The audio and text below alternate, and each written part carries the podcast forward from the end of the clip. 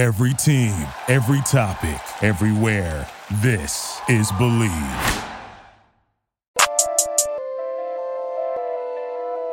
It's the Low and Is Chargers podcast.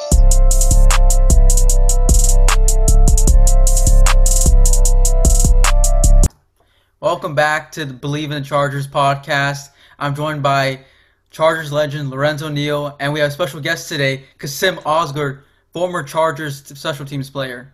Ozzy! I was more like the janitor of the team. You know, Lorenzo would go out there, party. You know, they do their thing on the field. You know, get the, the, accolades, and then you know, special teams come out there. We like the dust mop and, and, the broom. You know what I mean? What? Hey, what? Whatever. You Every are, team needs a d- dust whatever. mop, though. You are a special teams legend. You are a special teams guru, a special teams phenomenon, special teams. You would be if you were if you were a if you were a, a dish you would be caviar, baby, because you was fine and so delicacy. You were just that guy there, man. You would be fine. That's right, Kassim Osgood. We talk about we talk about football. We talk about different offense, defense. I know they get a lot of the praise. Tell us a little about special teams. What does it take to be a special teams player? Uh, basically, you got to have uh, one screw loose two cleats wrapped on tight, and make sure you bring your mouthpiece. it's going to be a knuckle up hit from day one. Um, I say it's just a, it's a different type of role. Um, essential to the team's success, essential to, to winning field position. There's a lot of hidden yardage in field position in, uh, in special teams, and a lot of times certain teams just kind of put it to the side because they're so focused on offense and defense. Where that, those are the teams that kind of get to the playoffs and lose first round. Um, yeah. a lot of depth on your team. You take your your core guys, your linebackers, your, your defensive backs, your wide receivers, your running backs, guys that are going to make the 53 man roster. And in order to be active on game day, you got to get out there and cover some kicks. So yeah, uh, it's it's it's some dirty work. Uh, it's a lot of a lot of danger out there. You know, the, the excitement level is really high. For me, I was always a high strung kind of guy. I, I like offense, uh, good at defense, but I'd rather play offense just because you know like controlling the ball. But special teams is that sort of middle ground where you could you could be the offensive player, but you got to go out there and hit people as well. It's kind of yeah. like O'Neal, you know, being a fullback. Fullback's like the, the, the big toe on the foot. You know what I mean? You see it, it's there. You know it is. It's important. You take that fullback right. off of that toe. I mean, the foot no. it's not really effective. You know what I mean? So uh, it's just a parts of football that you really need to have on the game, but people don't pay attention too much to it. But it's, it's vital.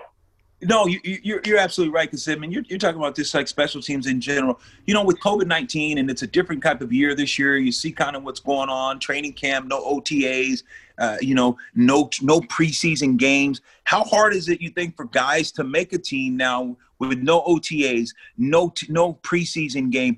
What are some of the things that you have to do to make a special teams? And how do you think uh, Coach Lynn is dealing with the Chargers and finding those diamonds in the rough, like the Kassims Osgoods, that go on to be a, have an unbelievable Hall of Fame type of special teams career? How do you find those in situations like you're in now?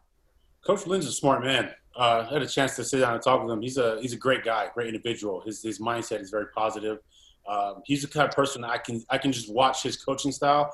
He makes the most out of what he has. And uh, when you have a young team coming into the season with no OTAs, no training camp, you have COVID nineteen, you have uh, the economy the way it is. People's family members are struggling out there.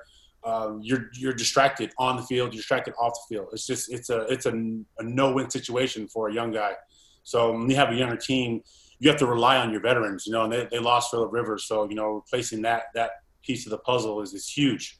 So, I mean, they had their work cut out for them this year, but I think that with with the coaching staff they have, I know that they'll be able to find a way to press on because they had to deal with um, adversity last year, being in a, in a, stadium that they want, didn't want to be in, uh, having issues with uh, going into the season with the with the stadium, sharing with the, with the Rams, um, adjusting to Los Angeles. It's a lot of things that they've had to deal with already. So I think that they're they're coming in already knowing how to deal with adversity uh, forward.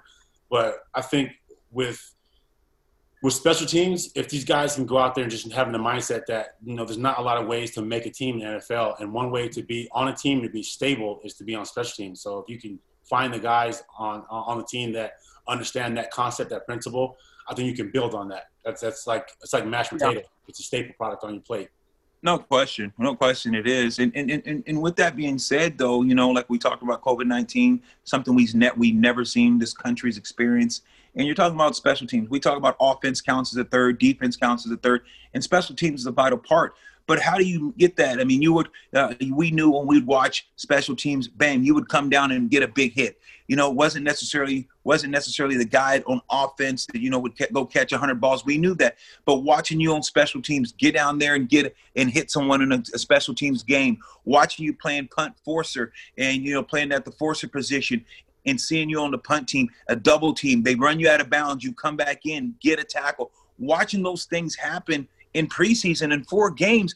Seems that was one of that that was your staple. That's what made you. But I'm just saying, how do you think they're going to be able to emulate that type of play with with no with no with a training camp, of course, but with no preseason games? I mean, the team would stand on the sideline, Kassim, you knew it, and and watch Kassim. They're like, okay, watch Osgood. You know, we'll see what he's going to do and it was crazy because I thought that was one of the ways that you were able to, you know, find your your niche in the National Football League. But it's going to be tough this year, don't you think? Or and how are teams going to be able to adapt with that?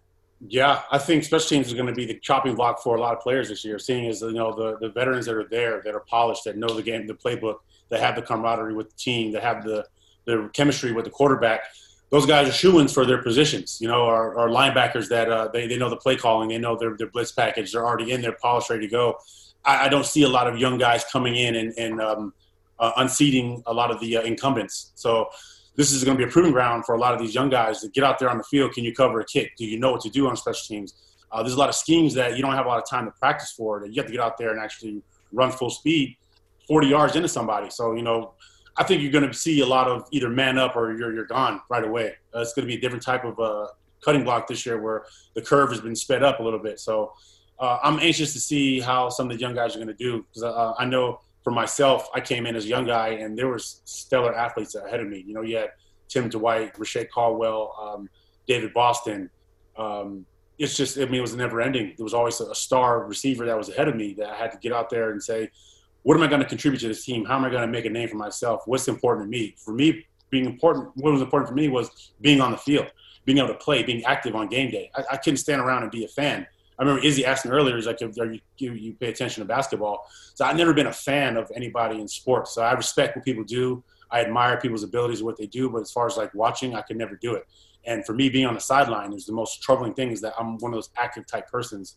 So especially was a way for me to say, you know what, as much frustration as I had of not getting in there, getting the ball, being the star receiver, I'm not gonna let that discourage me from being able to go out there and show people what I can do. Because I can contribute a whole lot more than just catching the ball. You need me to knock somebody out, then I'll line up and you know, do the lights out dance and you know get out there and make a hit. But um, I mean, just when you have your guys that you respect guys like Lorenzo in, the locker room. So I'm not going to go out there and say, "Oh, this kick doesn't mean anything to me," because if that field position is going to help us be able to score the ball, fa- uh, score faster, then I'm all for it and it's, it's, it's having that selfish mentality is kind of like special teams. You know, you might not get the reward right away, but you'll see the effects of that that play later on in the game when you're winning. Yeah, and what do you want to tell these undrafted free agents or even um, college or high school players who don't want to be on special teams because, like you mentioned before, they want to be the star players, but they have to prove themselves on the field before they actually get playing time? Yeah, um, I remember Lorenzo telling some of the young guys on, on, the team, "Jay, man, everybody's a man here. You know, don't don't get it twisted. You know, you're not walking into a field where you're the only one knows how to play football. Everybody's up there from the highest levels, from the best schools, the best talent, and they get trimmed down in the roster, and then you're with the cream of the crop. So uh, it's it's the hubris that people have that they say, oh, you know, I'm the best. I should be getting the ball. And then you look over to your left, you look to your right, and these guys are phenomenal athletes. You have to either humble yourself and say, I'm gonna get in how I fit in, or you can just fight the system and say, I'm better than everybody else and I'm gonna prove it. Now, either way is gonna take a whole lot of work, but one way is is a lot more. Um, when you do it with humility, you see that you you earn your teammates' respect a little more. And football is not just about going out there and showing what you have. It's going out there and be able to fit into a family and contribute and to, to watch the, the family grow as a whole. So for the young guys, I would say don't fight a system that's been in place for 100 over 100 years you know football's been around for a long time and, and, football is what it is a lot of people try to change the game and that aspect of it there's one thing you can't change and that's that's team first like there's no player on the field that's bigger than the team itself so if they say you need to go down and cover a kick you cover that kick go make that block um, go grab a towel for one of the players to come off. He wipe his hands off. If it's a rainy game. Keep the balls dry. You know what I mean? Make a spot on the on the on the bench for somebody to sit down and get retaped. It's, it's small things like that when you're doing a service to others on the team that you find yourself being respected by your teammates, earning the respect of your coaches, and they say, "I can't cut this guy. This guy's a team guy. Everybody loves him. His morale boosts the locker room when we're down at halftime. People look at him and they say he's going to come out and make a huge play. So we need that guy on the team because I need that kind of that spark. I know um, Harbaugh told me once uh, in the locker room after one of the games, I, I think I blocked a kick versus Seattle, and um, I mean, he was teasing uh, Lorenzo. I remember you, you were talked to uh, to Harbaugh that game. He said, "Man, I don't know what I'd done if uh, Lowe didn't tell me about you." He said, "Because we sure did need that kind of that aspect on the team, but we just didn't have it, and I don't know where to find it. But I'm, I'm sure glad you're on the team." And to, to hear words like that from your coach, it, it makes it feels pride in me for for doing the small things. Because uh, I think it was Marty Schottenheimer that said that: "Know your role and do your job." And if you have right. those things, then I mean, you're you pretty much stay in the league for a long time. You know, because I'm just stay there, kind of in that space, and, and and and when you you know you know like fullback, you know, I'm finding my niche. LaDainian, you know, Philip Rivers, all those guys, they were stars, and you know, a lot of guys were stars. But you were star special teams. What was that like to know that you played a position that are you know so many different places from punt team to punt return team to kickoff to kickoff return, every single special team uh, uh, uh, special teams you were on. But to be a star, to get voted to the Pro Bowl, Pro Bowl after Pro Bowl, how was that like to be recognized amongst your peers doing a job that people don't really know and see, but to be a great at it? I mean, think about you're you're the best special teams player in the league. Uh, is that sometimes is that surreal when you did that ever hit you or, or, or no? Uh, it, I don't think it didn't hit me until they started changing the rules because, because it was just, you know, when we would line up on kickoff and I'd line up, I probably like the five yard line and get a running start and run all the way the whole length of the field down to cover a kick. Uh, I guess it was getting too much momentum, so the, the hits were getting too crazy. I mean, I think it all started when Shawne Merriman got onto the team, where he was just hitting people and just the, the whole aspect of how hard can you hit somebody. And I said, you know, these guys are having fun on on, on defense, you know, hitting people, rallying, partying then you had Lorenzo and LT, where you know you're playing the Broncos and just pound it out. You got to get there. Oh, actually, you know what? I do have a story. It was uh, Cleveland, and I remember I was in there. We were playing Cleveland in Cleveland. It was snowing. I think it was like minus ten. oh, we had to God. run 26 power 13 times in a row, and myself and Lorenzo had to double team Robert Griffin, and it was just over and over again. And he knew it was coming, and the coach literally from the sideline said we're running it again. Just keep running it. So everybody knows what the play is. And I have to come in motion down, tighten down to the tight end to come and hit the safety and double team with Lorenzo on uh, from linebacker to the safety. Literally 13 times in a row. And I said, that right there is smash mouth football. But when you get on special teams, special teams is like recess. I mean, you never know. There is no, there's a, there's like a, a choreographed plan of what they want you to do. And then there's, you're an athlete. Just go do something. And I like that freedom uh, with special teams. It was, it was surreal to, get block punts or get a double team and, and, throw a guy on the ground, toss the other guy, then go down and make a tackle on the five yard line, and then you set your defense up for great field position. Um, a lot of times I, I, I kind of forget the impact it was in the game until you have guys like um, 10 years later after we're already done and uh, Lorenzo's all his hair's falling out um, you know, guys to remind you, hey man, you were just because you got yours, just because you got yours painted in, just because you got that freaking tattoo hair, dude. Come on, man, don't start, don't start.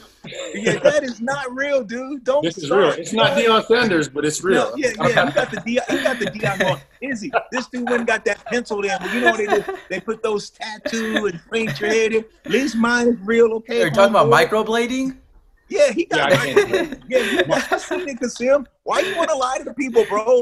Why you want to lie to the Charger fan? This is the Chargers radio station. You, you, you family. Let them know what you got done. Who your who your the hair doctor? The, the Charger family knows me quite well. I've been a six one nine native for quite some time. They know. I tell the truth. Yeah, you know, hey, you know you ball, you know you's a bald head dude. If your hair didn't even have, come on, it's painted on there, baby. Hey, this, this, is PRP hair restoration at its finest. My wife is really good at it. The micro needling that they do with the, the PRP, uh, I can never do that hair transplant stuff. That's just not me. It's not worth it. I'll just go bald. I'm cool with it. Yeah, no, yeah, you, yeah, you'll go ball, all right, all right. Oh, oh you'll go ball, all right. when, when, what, what is it like on, on opening day? You, you, you look next week. The team just got down to you know the 53 man roster. What is it like the first week of practice? I, you know, this is now training camp's over. The Hayes in the barn. Chargers kick off on next Sunday. They have a game.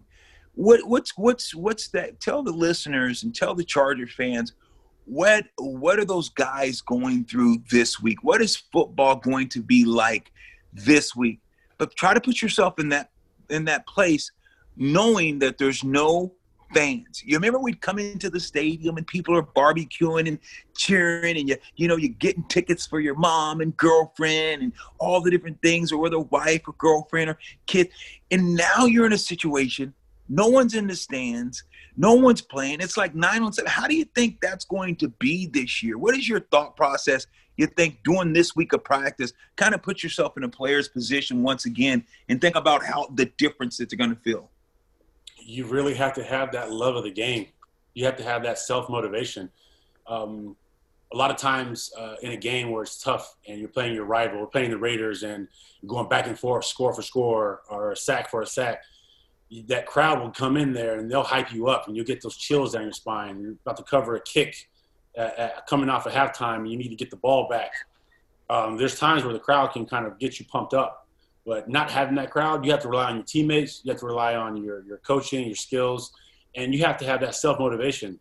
Um, for myself, I learned a lot of trash talking from Lorenzo. So um, a lot of my trash talking uh, afforded me the ability to tune the crowd out, but sort of get into my own headspace and sort of you know, attack other players and, and, and get that, that, that cerebral mind game going. But I, I, know that the, the crowd has always been that, that, that driving force, especially for Seattle. I know they're, they rely heavily on their crowd, but for the Chargers, our, our, our crowd was really amazing. I know um, back when we were in San Diego still, those last couple years, and we were we had those runs.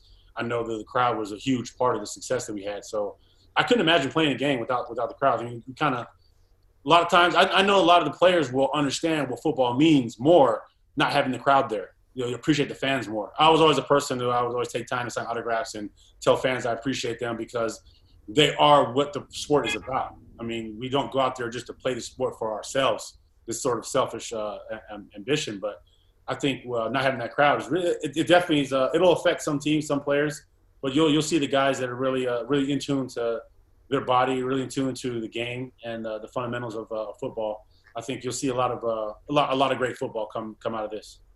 Yeah, uh, ten years ago, I went to a Niners game. I'm pretty sure it was the Seahawks Thanksgiving game.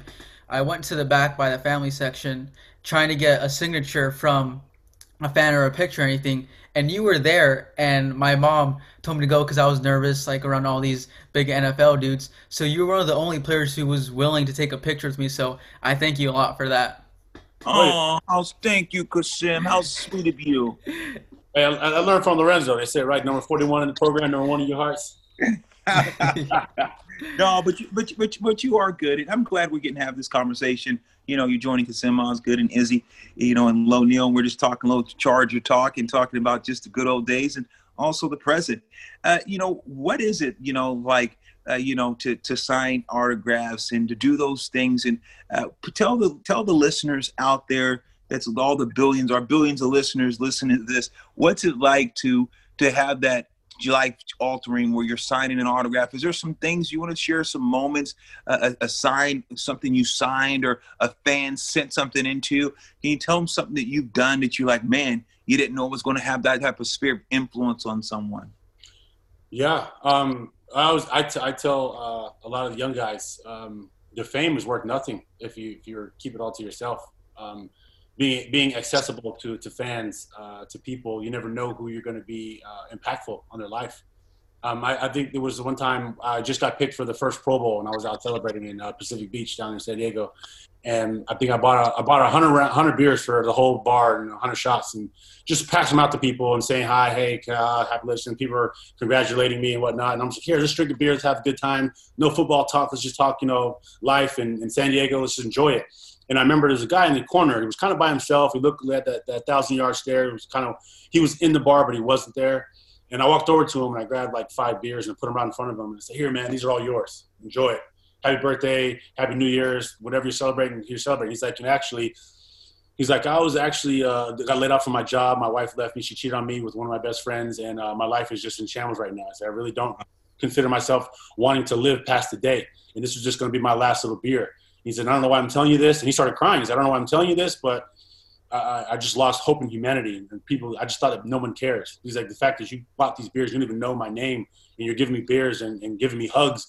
He's like that. If you have no idea what you've done for my life. He's like you you've re-energized me and given me a new focus. Like it's not about my problems; it's about sharing life with everybody else. And that, that, that hit me because it was the thing that I've always preached, but never really saw it. I just, you know, I go through the motions and, you know, I share with everybody. Sharing is caring. Be there for people. Talk to people. Be human. Don't don't be a, a public figure. Be a person that people can reach out to and, and, talk and ask for help when they need it. And um, I think it was always important to, to engage with fans. One because your fame means nothing if nobody cares about you. And you know, one day you're famous, the next day you're not. When you retire, the, the, the lights kind of get a little dimmer. You know, there's a lot less people that recognize you. You get older, you know, pot belly, kids start running around, you get in dad mode.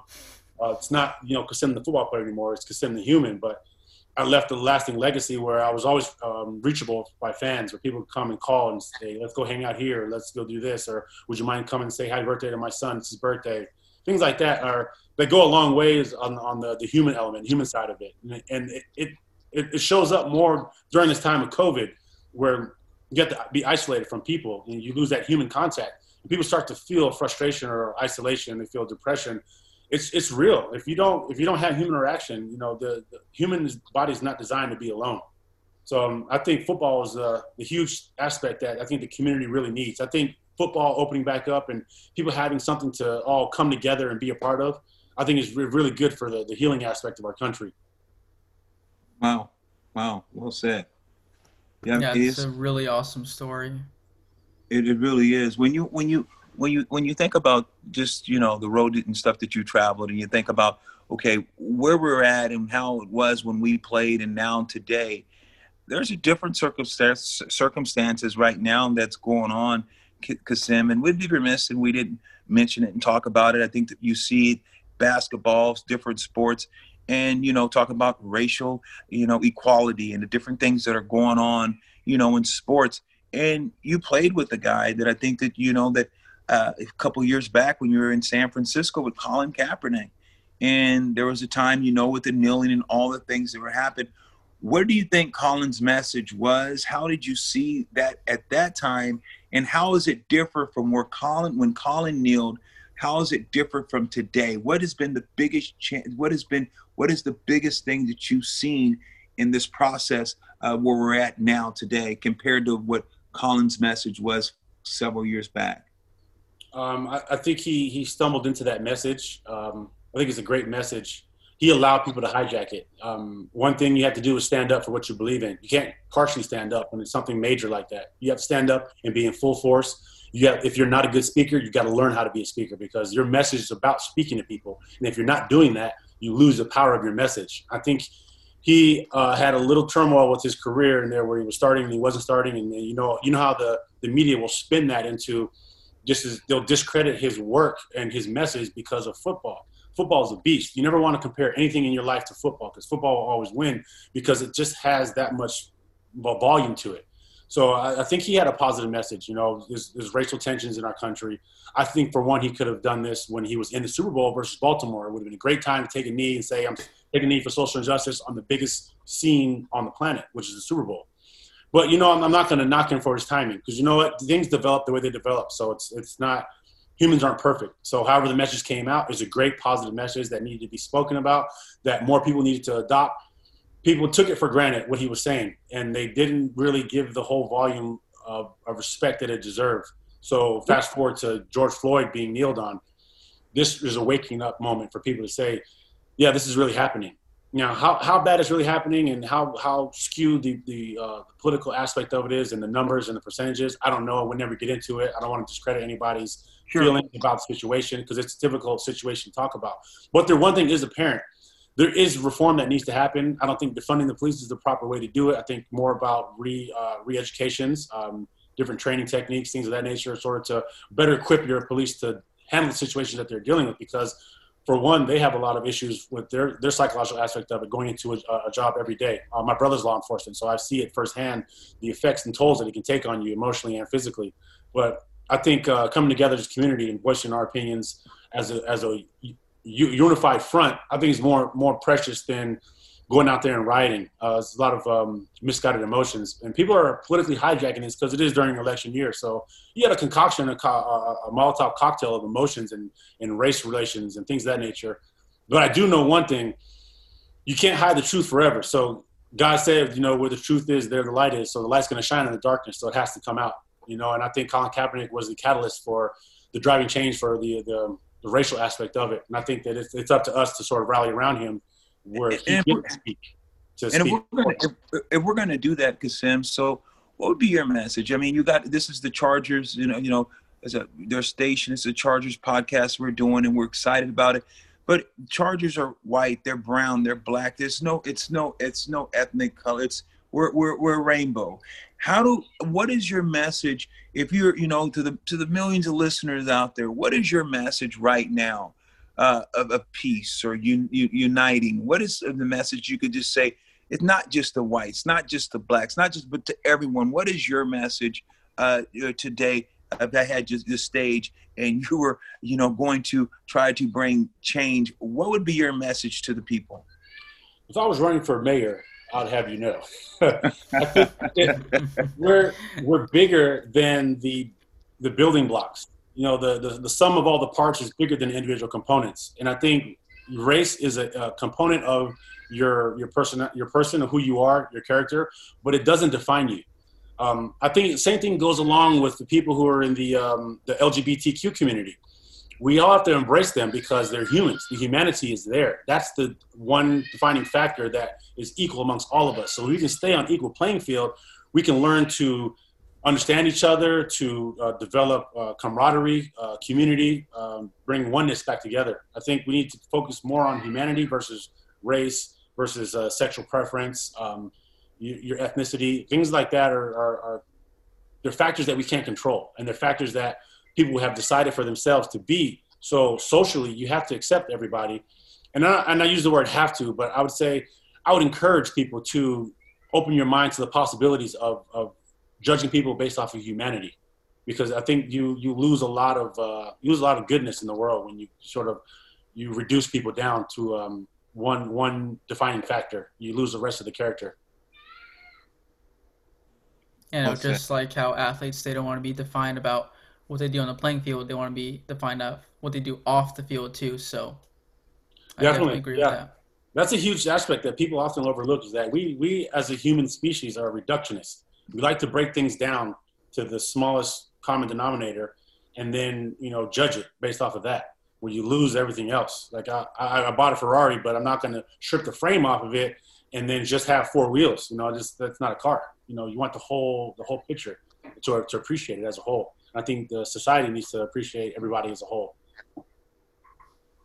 All right, Kassim, before we let you go, I want to get your opinion about how you think the Chargers are going to do this season. I personally think the Chargers are going to do good. Every time people count out the Chargers, the Chargers come back with something out of out of left field, and I think that uh, Coach Lynn is a, a great coach. I think he I think he works on the fly. I think he's very good with, with change, with sudden change. And San Diego's always been that. Oh, shoot, I keep saying San Diego. The Chargers, Yeah, yeah, it's hard. It's hard not to. Brother. yeah, the, the, the Chargers are that that organization where they're they're very very feisty, and I, I'm part of that culture for a long time. And I do know that once you start counting them out, you know, you forget, and all of a sudden they're there in the playoff mix towards the end of the season. So I wouldn't count them out. You know, I think I think the Chargers have a lot of upside potential, and a lot of the players they have on the team are, are phenomenal athletes, and they're I think their defense is going to be phenomenal this year. That's going to be a team to watch this year. Is that defense to see what they do? Yeah, I'm excited to see that defense too. I know I drafted them on most of my fantasy teams, so hopefully they get me points this year. Definitely, I, I drafted Lorenzo Neal from my fantasy team. Hopefully. Yeah, yeah, yeah, yeah, yeah, right. Uh, Kassim, we have so many stories. We're gonna have to do this again. There and, and, and you know during the season. I know this week, uh, uh, September 13th, kickoff 105 against the Bengals. Uh, you know, we'll, we'll definitely get into that and talk about you know games and matchups. But we're gonna have you on this again this season, and we got to get in some storytelling, some great stories, some plane flights home. Uh, just tell the listeners about a bunch of crazy how we used to get crazy, all the wonderful things. Let we'll pull we'll pull back the blanket and uh, and get a little crazy. So want to thank you for your time. your sermons. Yeah, yeah. We, we, trust me, we'll, we'll get some sermons going. We got a long season. You got to definitely uh, just thank you for taking some time to, and jumping on the show with Izzy and I, and uh, we're going to do this again real soon. Definitely, definitely appreciate you guys. All right, Kassim, before we let you go for real this time, give me your prediction for the final score Chargers Bengals. I say 24 14. Chargers. Woo! All right. Hear that, Chargers fans? Be excited for that.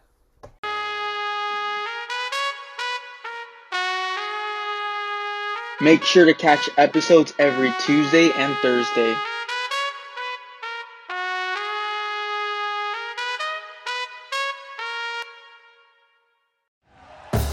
Thank you for listening to Bleav. You can show support to your host by subscribing to the show and giving us a five star rating on your preferred platform.